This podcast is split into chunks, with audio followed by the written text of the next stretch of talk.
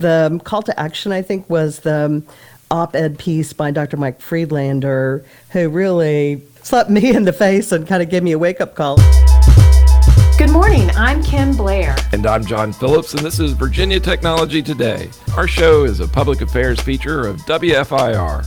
Kim, we have a full house today. The great group from the Roanoke Blacksburg Technology Council, the RBTC. Joining us are David Catalano, the CEO for Ozmo, located in Blacksburg, Kathy Clater, Vice President for Human Resources with Delta Dental in Roanoke, and Dr. A.K. Ward, Associate Professor of Management with Virginia Tech. This group joins us today to discuss the RBTC's important task force on technology, diversity, and inclusion. Thank you all for joining us on the show this morning.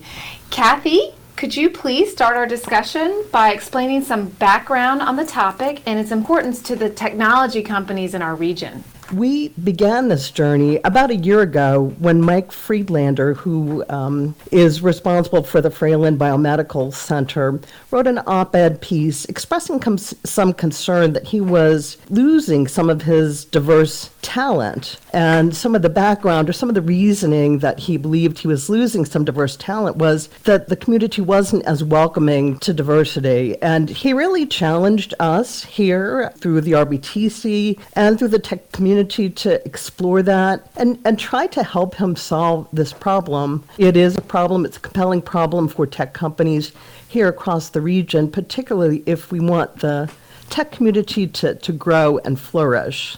I would say that, in a nutshell, kind of sums up what we're about in terms of our diversity um, task force arranged by the RBTC.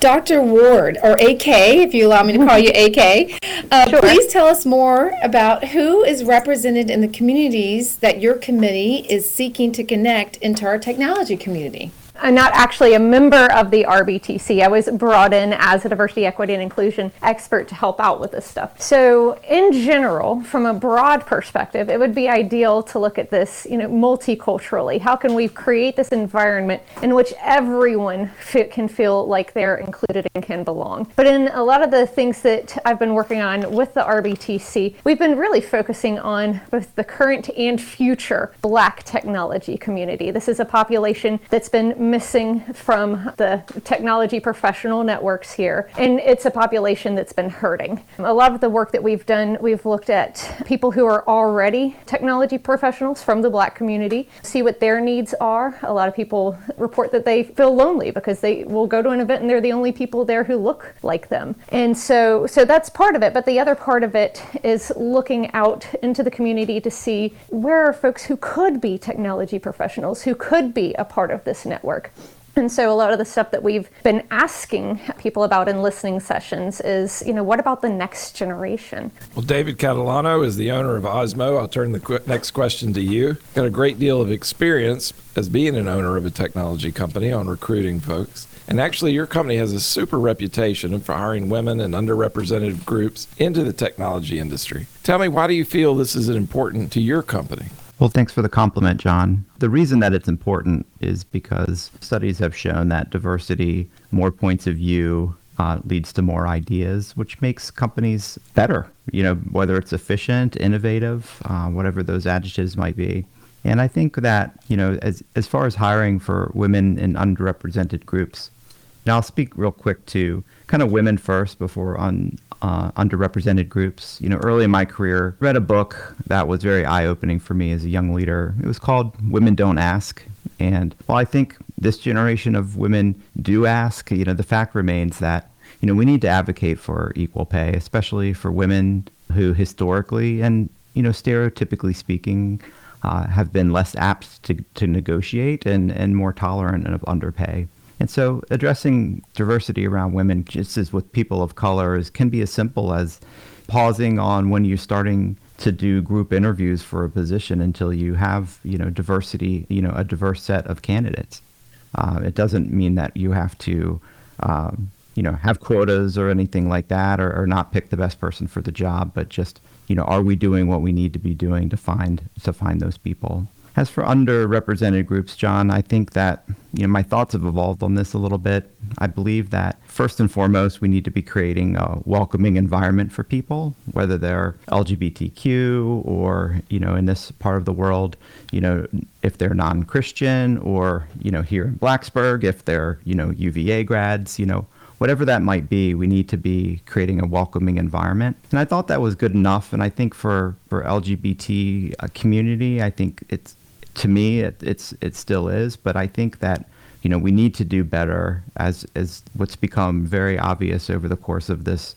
Uh, this last year, as we've been doing these listening sessions and, and discovery processes, that you know we need to do better about uh, welcoming in um, you know, black and Latinos uh, into into technology, and and that's really what I think is important for us to discuss today. It is great to have a full panel on today's show, including David Catalano, A.K. Ward, and Kathy Clater.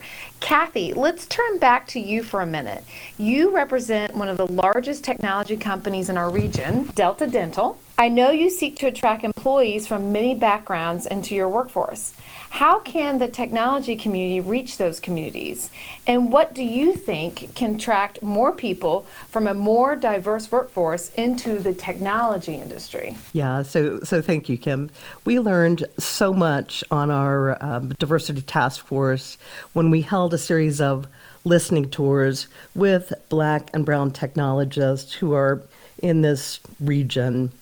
We learned from them that there are many places that we can reach out to form partnerships. For example, local black and brown churches, local black and brown schools, neighborhoods, and such, that we can reach out to tell our story about technology. We found that um, many, many kids, as they're um, going through school, are focused on gaming and want to learn more about gaming, but they can't maybe make the connection between gaming and a professional or career in technology.